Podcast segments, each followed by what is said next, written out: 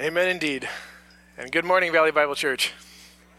It's good to be with you all today. Thank you to our, our music team for leading us in those songs.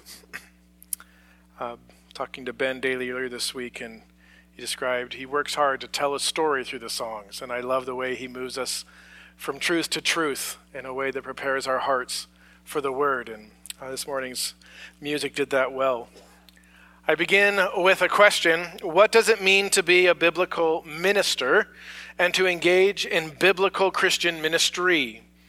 And this question will be at the heart of our passage this morning and next week. And I'm trying to take something and stretch it out a little bit. What Paul is dealing with here in our in our portion of Scripture is helping this young pastor, Timothy, to be an effective minister of the gospel as a preacher of God's word in that church there in Ephesus, and how to do that in the face of the unique challenges that that church is facing. But as Paul is often fond of doing, he is laying out broad Christian principles.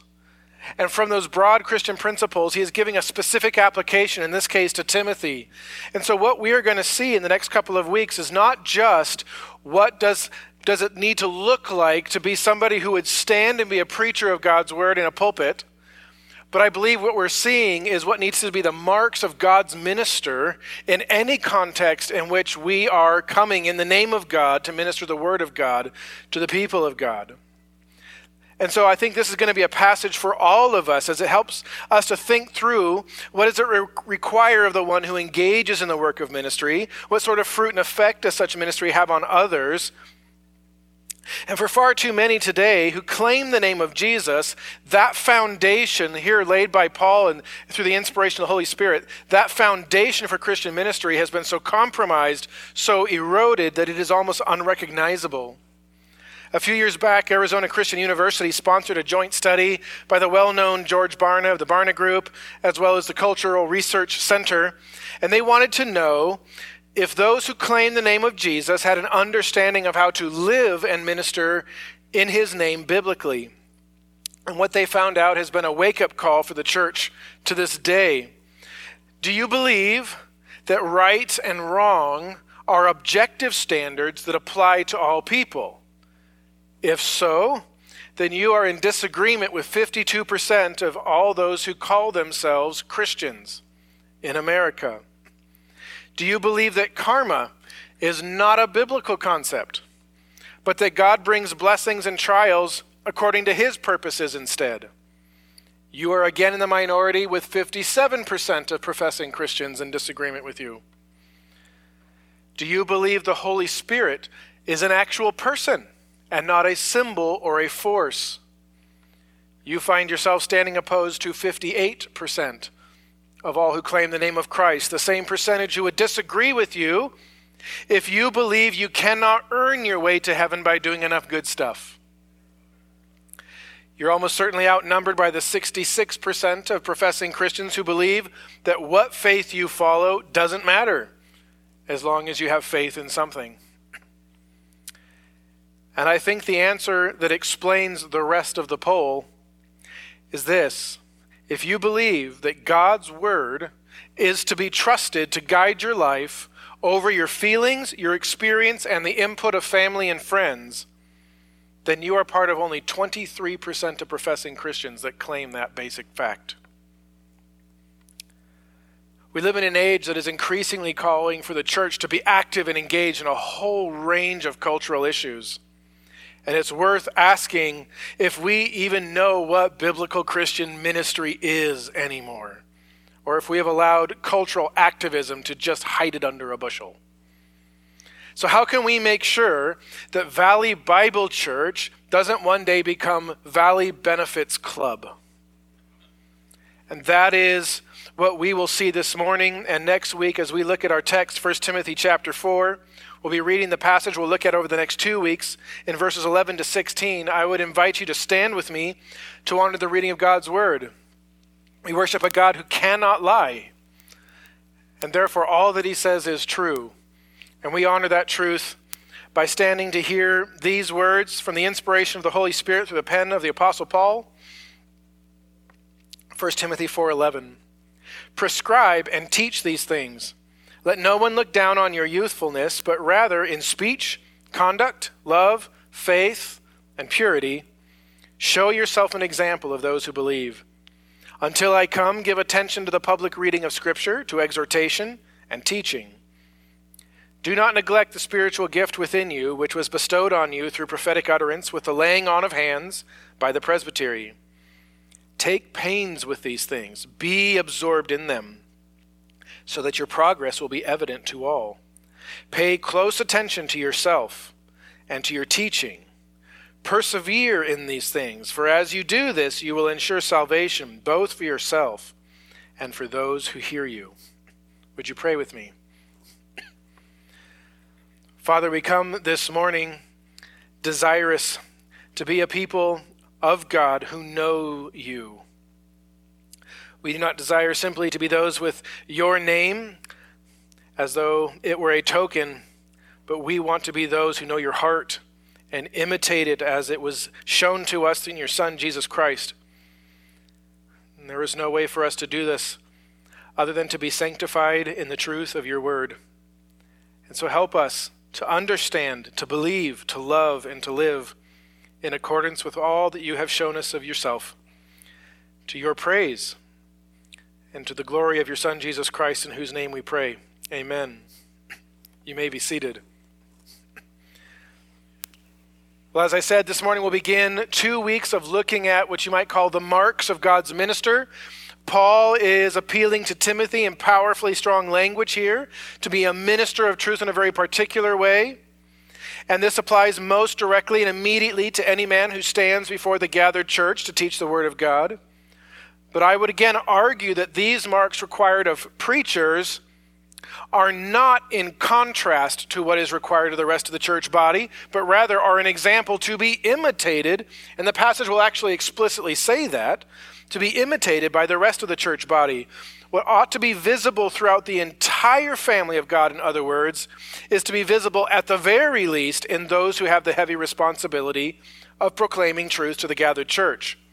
The church is indeed in great peril if its pastors do not heed these instructions. But the church will still always perpetually be in poor health if these things are not true of us all in the body. And so in these three verses that we'll be looking at this morning, we'll be examining the content and the character of a godly minister, which Paul distills down, you probably saw it even in our reading, to doctrine and devotion. Biblical doctrine and sincere devotion. And Paul's going to show us in these three verses two essential truths about the Christian message that we proclaim. And then he's going to take that and apply that with one big all-encompassing principle to the life of the Christian minister before he outlines the three essential tasks or central tasks that define the heart of Christian ministry. So we're going to move from the message that God has given us to the life of the minister to the way in which we do ministry. And if we take these to heart, we cannot but please Christ. But if any of these things are missing, then we cannot please Christ. So what are these simple but essential instructions? Well, look with me first at verse eleven. As Paul underscores, the Christian message is characterized by authority and clarity. Paul writes, "Prescribe and teach these things." We might begin by asking, as Paul addresses preaching here, when we gather on a Sunday morning to hear the teaching of God's word, is there a biblical expectation that we should have for what we're about to experience? Well, Paul certainly thought so. And as he wrote to his young preacher disciples, Timothy and Titus, he was fond of giving them the same direction. He would teach them biblical truths, and then he would say, as he does here, prescribe and teach these things. Or two chapters later, I want you to teach and preach these principles. Or in Titus chapter two, these things speak and exhort. God has spoken to us in his word. That sentence is amazing. The God who is otherwise unknowable has spoken to us through his word. And this is the given strategy for communicating that word. Whatever the, these things are in any context, whatever it is that God has said on any subject, we are to make sure that they are communicated with clarity and with authority. Clarity is underscored by those words teach, teach, speak in these three passages. An essential part of Christian ministry is explaining what God's word says and what God's word means. This is very important because the world, the flesh, and most especially the devil are very fond of that question that goes like this. Indeed, has God said? That is literally the oldest trick in the book. And thanks to the fact that we have now all inherited a fallen nature in Adam, we don't need a snake in a garden to mess with us. Our own flesh is more than happy to stand up with, well, technically, is that really wrong? Could God really expect this? You're just not able to really do that right now, are you? Is that really so bad? We we are factories of deception and truth twisting. We produce it within ourselves.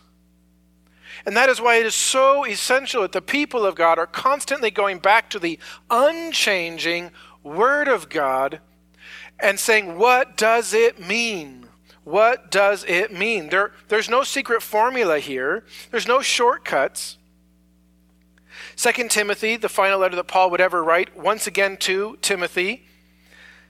He says this in Second Timothy two, verse fourteen, remind them of these things and solemnly charge them in the presence of God, not to wrangle about words, which is useless and leads to the ruin of the hearers, but, and then here's all you AWANA people, it's your moment, be diligent to present yourself approved to God as a workman who does not need to be ashamed, accurately handling the word of truth. One is that famous Bible program for little children. It's an acronym for Approved Workmen Are Not Ashamed. You're welcome, Nancy. But Paul doesn't stop there. He goes on to say this, but avoid worldly and empty chatter, for it will lead to further ungodliness and their talk will spread like gangrene. The options before the believer are not to listen to the voice of God or to sit in silence. The world is full of signal and noise. If you imagine your soul like a radio tuner, every channel is full of a message. And every message is one that will lead you astray except for one. And for the Christian, we must constantly be tuning our soul to listen to the words of the living God alone. And that is hard work, because if we will not, not only will we be led astray, but we find out that the messages that this world, that our flesh have to give us, are infectious, that they spread like gangrene. And so the importance is clear. We have to know the Word. We simply must. We must read it. We must study it. We must be working in it until we are confident we know what God meant by what God said. And only then can we be a minister of the Word of God, able to clearly teach and explain that to others as well. I'm thankful for Mike Powell, who just finished up a Sunday school class on this very topic. If you missed it, stand in the doors, it's kind of a choke point, and ask everybody who comes through, were you in Mike's class, were you in Mike's class, till someone says yes, and then be like, all right, we're getting lunch, tell me what you learned. We all have the opportunity to be engaged in learning how to know what God meant by what God said. The church cannot long remain Christian in any identifiable way if those who preach from her pulpits do not teach God's word and do not teach it clearly. But we can extend this. And I would also assert Christian homes cannot long remain Christian in more than title only if they are not led by parents. And no, Dad, we can't just delegate this to our wives. If they are not led by parents who teach God's word and make it plain. I'll tell you what, I think a lot of honorary doctorates ought to be given to fathers and mothers who can explain the things of God for the understanding of a five-year-old long before they're given to some P H D who can just wow you with a big vocabulary. If If you're wondering if I've forgotten you singles out there, no, I did not. I'm glad God has brought you to our church. Do what Paul did. Do what Paul did. Use that extra time and opportunity to study God's word even more, so that you can help the whole church better understand what God meant by what God said. And by the way, just a footnote here, just as we've discussed that the office of, of elder or overseer, the role of preaching and corporate worship, such as you're seeing this morning, is reserved biblically for men, that doesn't mean this isn't an important lesson for all of the women in God's church. Just as Aquila and Priscilla pulled Apollos aside to straighten out his theology, so too should any daughter of the king be ready to make plain the word of God with passion and precision. It has never been less true, maybe even never been more true, that the church needs women who know the word and who are able to make it clear and make it plain. The discipleship of the next generation at the very least rests upon that, and so much more besides. We are to be unembarrassed and unambiguous when it comes to God's words to us. And the reason this is so essential is because we're not meant ultimately to just be informed by these words, but we are meant to be transformed by them. These words come with the weight of divine authority, and we must not shy away from that reality, whether it's in a pulpit, a playroom, a porch, a profession, a political office, or anywhere else. That authority in the text is underlined by the words we saw earlier: prescribe, preach, exhort. In fact, the word preach and exhort are both the same word in Greek. They mean to call upon somebody for morally right living. It's a, it's a warning that says, turn away from sin. Do not go down that road. That is the way of ruin. This is the path of life. Return to it. And if you're wondering how strong that appeal is meant to be, well, look at the word in our text this morning, translated prescribe in the New American Standard. But if you look up this verse in the top twenty English translations, you'll discover thirteen of those translations use the word command.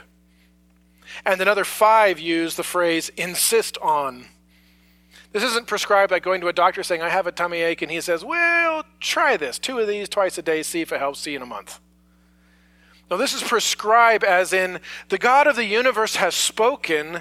This is what he says we must do, period. When God has said something, it needs to be delivered with the authority of the one who said it. Imagine perhaps a scene in my home. I turn to one of my children and say, hearken, young offspring, I need to, you, you to be a herald of news of great import for your siblings concerning the cleaning of the rooms ere supper is served. I dispatch you thence to carry this message. And my child goes off down the hall with a dictionary. My dad's so weird. But they get to the room, they look in the room, and what do they see? They see their other siblings sitting about engaged in some kind of play, some form of entertainment. And they're thinking, they are not going to be happy to hear that the voice of our father has said, stop, do a chore, come to dinner. And so what comes out instead is something like, hey, you know, messy rooms probably isn't Dad's best for us, but I won't judge. They have utterly failed. They've utterly failed in the tasks that they were sent for. I'm thankful that it's not what my children do. Though, yes, I do talk to them really weird sometimes, so that part's, that part's fairly honest. But that is, that is not an acceptable way of transferring the message of a father, because it lacked all the authority of the father. It would have been just as inappropriate for my child to enter the room and say, hey, everybody, I'm telling you to clean this up right now. I'm telling you to wash your hands and come to dinner. Because they don't have the authority to make that proclamation either. But when the one who has authority, when the father has spoken and has entrusted that message to the child, their responsibility is to take the authoritative message of the father and deliver it with the authority of the father to the intended audience. And so it must be with us. Those of us who have been entrusted with the words of God do not have the freedom to choose when and when we won't actually say what he said the way he said it. We must be gracious. Yes, we must be patient, we must be long-suffering in how we minister to others, but we must not be timid in calling for right living to accomplish, excuse me, to accompany right doctrine. As it pertains to what is happening here on Sunday mornings, Broadus in his classic work on preaching writes, "The application in a sermon is not merely an appendage to the discussion or a subordinate part of it, but is the main thing to be done. If there is no summons, there is no sermon." This was a warning to preachers. If you stand up and you open God's word and you are unwilling to call for a conformity of life to truth, then you have failed to do what God has called you to do. That's hard for me. I'm a people pleaser. I'd much rather stand up here, push my proverbial glasses up my nose, say, I saw something cool in the Greek this week. I brought a map. I brought a chart. I've got an outline. It used to be alliterated until Mike Powell got a hold of me. Like, that's my comfort zone. I'd be like, so this is really cool. Now take and make of it what you will. And it's hard to stand and say, this is what God's word has said, and therefore this is what we must do in response. Do you know what's harder than that? To have that same kind of a conversation across a kitchen table or with a friend when the friendship's on the line. We must be willing to speak the words of God, not diminishing the authority of God, so that it can have the effect that God intends on the lives of others. This and only this accomplishes the Great Commission given to us by our Savior. Yes, we are to make disciples, and we are to baptize those disciples in the name of the triune God, but we are not merely to just teach them what Jesus commanded, but teach them to observe all that Jesus commanded. When the Word of God is unsheathed, that double-edged sword is meant to have an effect. Ministry divorced from God's word is not Christian. Ministry divorced from grace is not gospel, and ministry depleted of authority is not acceptable. When God uses a period, we should not make it a question mark. When God uses a point of exclamation, we cannot turn it into a comma and then add some hedging to the end to take the edge off. This then begs the question, is it not dangerous to carry such moral authority around with such a powerful message and one so easily twisted to serve wicked ends? What sort of minister can be entrusted to carry this task out? And some of you have experienced this, somebody who, who comes with authority, but they're taking God's word and they are making a distortion, a mockery of it. They are using it not as the words of the living God, but as their own personal bludgeon to exert power over other people.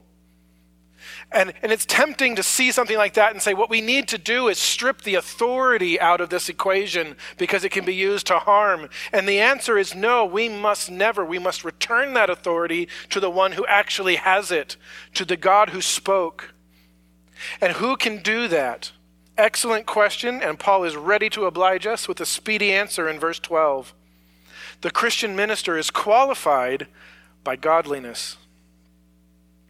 First Timothy four twelve says this, "Let no one look down on your youthfulness, but rather in speech, conduct, love, faith, and purity, show yourself an example of those who believe." As a pastor to youth, I love this verse. Some of our youth are with us in this service. We criminally underestimate the potential maturity of our youth. We really do.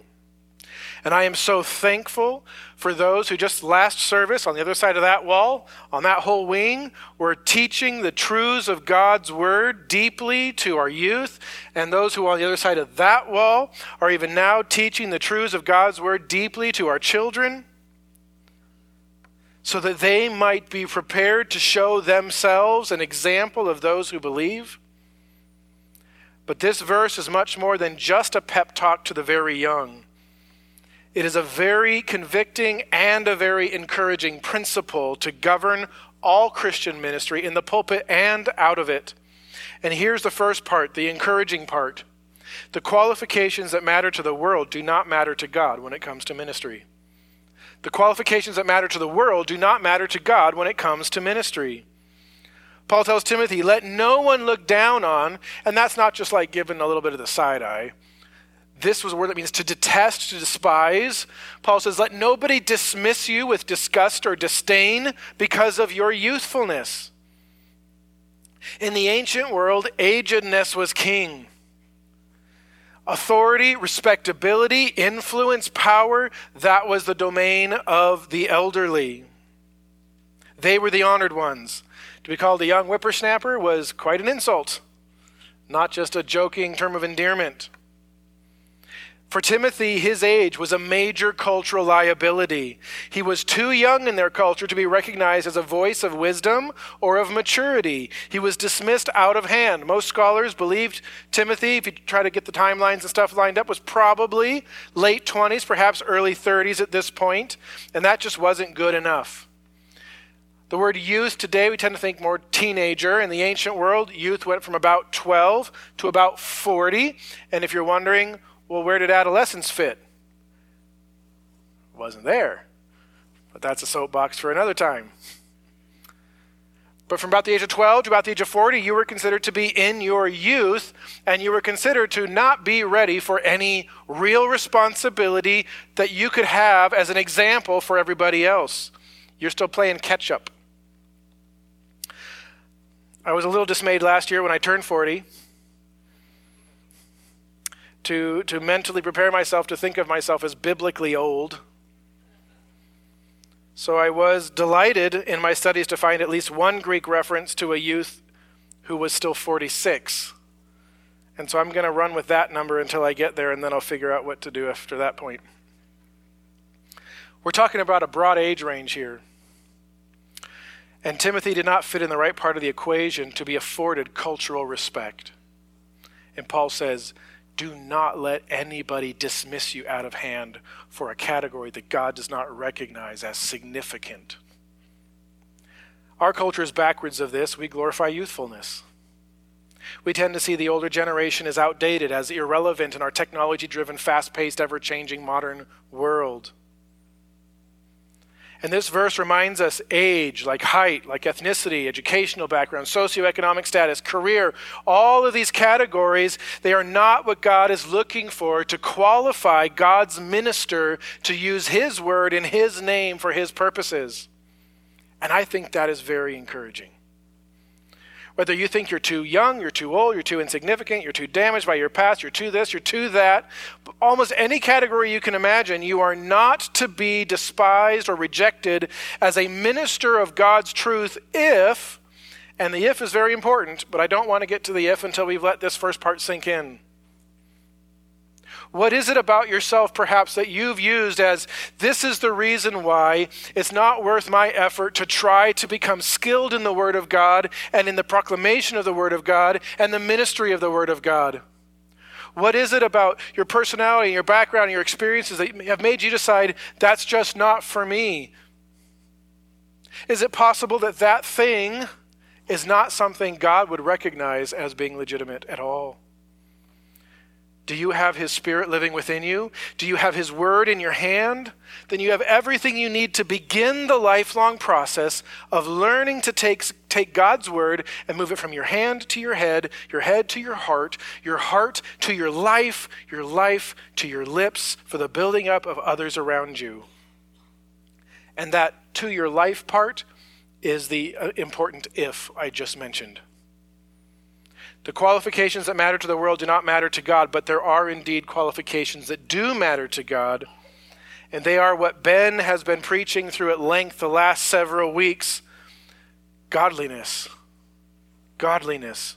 Not just godly words, but a godly life. The sharp edge of Scripture must be tested first against the soul of the one who proclaims it. God's minister must see his life shaped by God's word before he shapes his words to tell of life in God. When Paul calls Timothy to be an example of those who believe, he uses a very interesting word here for example. It's a word that means to leave a mark or an impression through a blow or a strike, a stamp. It's the word used elsewhere to speak of the marks in the hands and the side of Jesus that he wore unmistakably after his resurrection. What Paul is saying is that those who would be effective in Christian ministry must be those who have been shaped, who have been impressed by that which they now teach and minister. Their lives must conform to and demonstrate God's message, because they are not coming in their own name or with their own words. They are coming to relay that which they have received. And if the life of God's minister is not conformed to the words of God, then his ministry is just hypocritical air. And Paul demonstrates how entirely we should be transformed by the clarity and authority of God's word by giving five aspects of the Christian life, beginning with speech, which is not surprising. Our words must conform to God's words. As James reminds us, if you can figure out how to bridle this thing, you can bridle everything. Our words are notoriously hard to bring under control because it is out of our heart that our mouth speaks. And how often when we have waltzed into sin, have we looked back to realize it was with our tongue that we sinned first? This is harder than I thought it would be. As a, as a mental exercise, imagine this last week Jesus had accompanied you everywhere. And every time you said something, Jesus would either say amen or arch his eyebrow at you.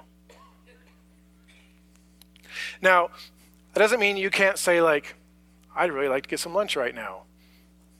Jesus would probably say amen. True statement. This is not saying that all of our words have to be this sort of artificial piety if we only quote scripture and we only speak of theology.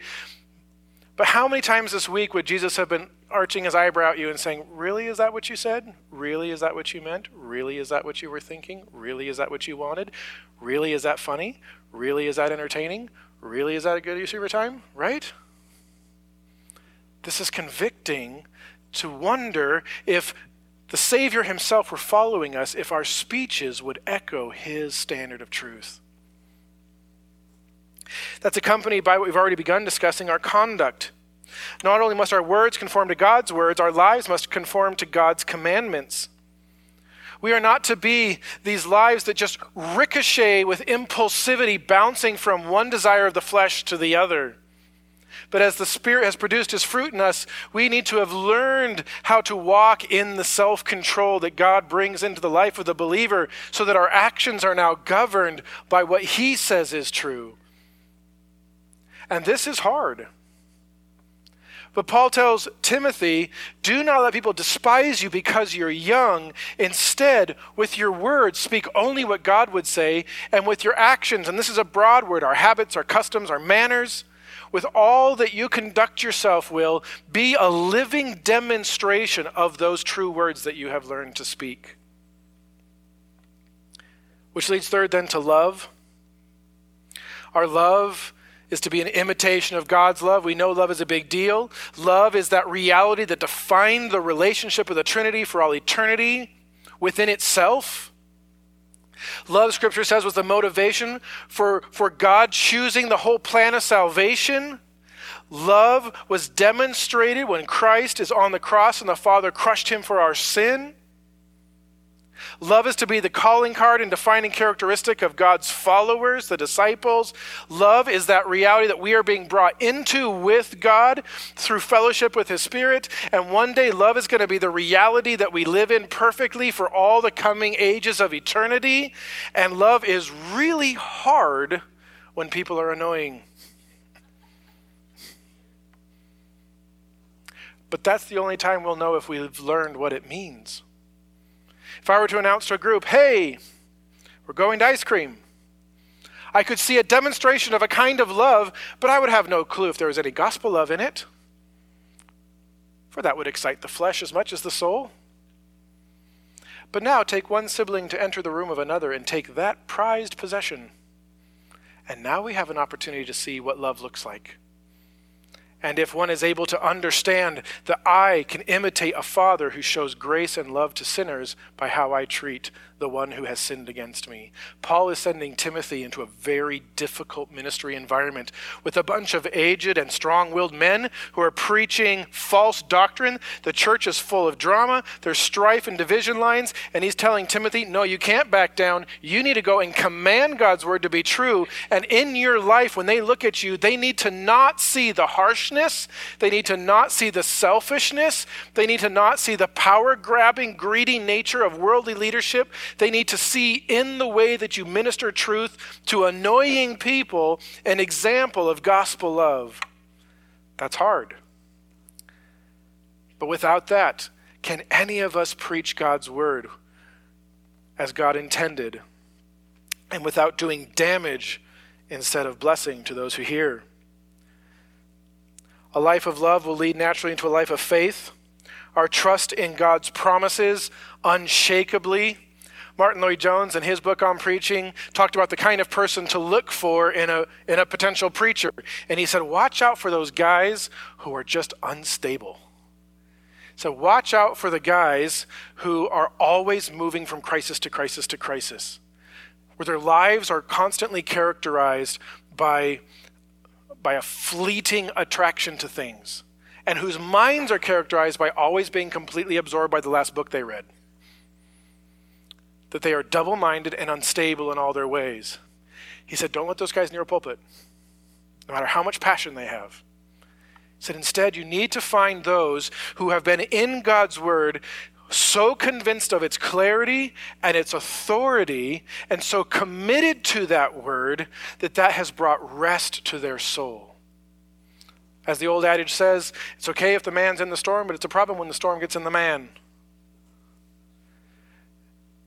If we're going to be effective ministers of God's truth, we must have stood upon the rock that does not move. All other ground is sinking sand. And this challenges us to be people of unshakable trust in the promises of God that manifests itself as a regulating principle so that our life of words and conduct and love is able to be maintained steadfastly with faithfulness. Leading lastly to purity, our hearts turning to what is good and hating what is evil. Timothy finds himself in a culture characterized by moral rot. One of the largest, most immoral worship centers in the ancient world is on the hill right near their church. The city has normalized immorality of all kinds. Greed and deception and manipulation are all praised as methods and means by which to gain power and influence. And Paul is writing to Timothy, and he says, your life, Timothy, needs to have a decisive line drawn through it where what God calls righteous is here and what God calls unrighteous is there. And that has become a chasm you will not cross, so that when people look at you, they will not be able to mistake you for somebody who lives as a citizen of this world and its kingdom, and instead in your life will be able to see an example of purity exemplifying a citizen of God's kingdom and the world to come. This is the minister who can take up the word of God in all its clarity and, excuse me, and authority and engage in God-honoring Christian ministry. And that ministry will also revolve around the word of God, just as everything else has up to this point. And so briefly, look with me at verse thirteen as we close this morning. The Christian ministry is faithfulness to the message. First Timothy four thirteen, until I come, give attention. Literally just says to reading, exhortation, teaching. Paul ends this section by calling on Timothy to give careful attention to these three simple things. They will not be the entirety of all Christian ministry. They won't even be the entirety of all Christian preaching, but they are all essential components of all Christian ministry. Whether you're leading a Sunday school class or an orphanage or your own home, Christian ministry will include the following: the hearing of God's word, the encouragement of God's word, and the meaning of God's word. The hearing of God's word, the encouragement of God's word, and the meaning of God's word. It's a practical lesson for Timothy and for us. When I first began studying this passage, I looked at that word translated exhortation in the New American Standard, and I assumed, okay, that's going to be the usual Greek word there for exhortation. It's one we saw earlier, to call people to morally right action, to, to appeal to them, to turn from their sin and to turn for righteousness. I assumed what he was doing here was underlining the authority he had mentioned earlier. And then when I looked up this word, I realized that's a different word here. And almost everywhere else in the New Testament where it's translated, it is translated as comfort or encouragement. And I think it is a very intentional move on Paul's part, having woken up this young pastor and saying, you must go with authority and clarity and preach the word of God in a difficult situation. Yes, they're going to want to despise you because you don't meet the cultural qualifications, but that's not what God's looking for. You must be a man of personal godliness, unafraid of the truth of God. And when you go to minister it, you need to go and you need to read it. They need to understand what God has actually said, not just about what God has said, not just an interpretation of what God has said. We need to hear the words of God, and then you need to comfort people with those words. You need to encourage people with those words. Paul's not trying to turn Timothy into a man who is all rebuke and harshness. But he is trying to create a man who is fearless to repeat what God has said after God with the heart of God, desiring to be a blessing and not just desiring to be a slave master. As the music team comes forward, I encourage us to take this passage like a mirror and hold it up before us. It's such a great way to examine our own hearts, to look down at our foundation and ask, is my faith built upon the clarity and the authority of Scripture? Or have I compromised that foundation with human wisdom? And then upon that foundation, is my life characterized by godliness?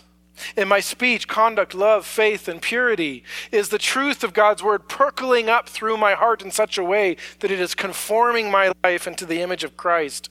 And from that is then my ministry to others around me, my ministry of truth, an overflow of these things working themselves out and through us by our declaration of God's word, our encouragement of others with it, and our commitment to rightly understanding and explaining its meaning. Last week, we had the privilege of seeing baptisms. And one thing that meant a great deal to me as a youth pastor was to see one of our young women be baptized wearing a shirt from one of our youth camps. And that youth camp had the words of First Timothy four twelve emblazoned on it in big, bold letters. And what a great picture it was of this young woman at the same time declaring her complete reliance on her Savior alone for salvation, and her wholehearted desire to see all of her life in obedience conform to his word. So may be the testimony of our lives individually and our church as a whole. Amen.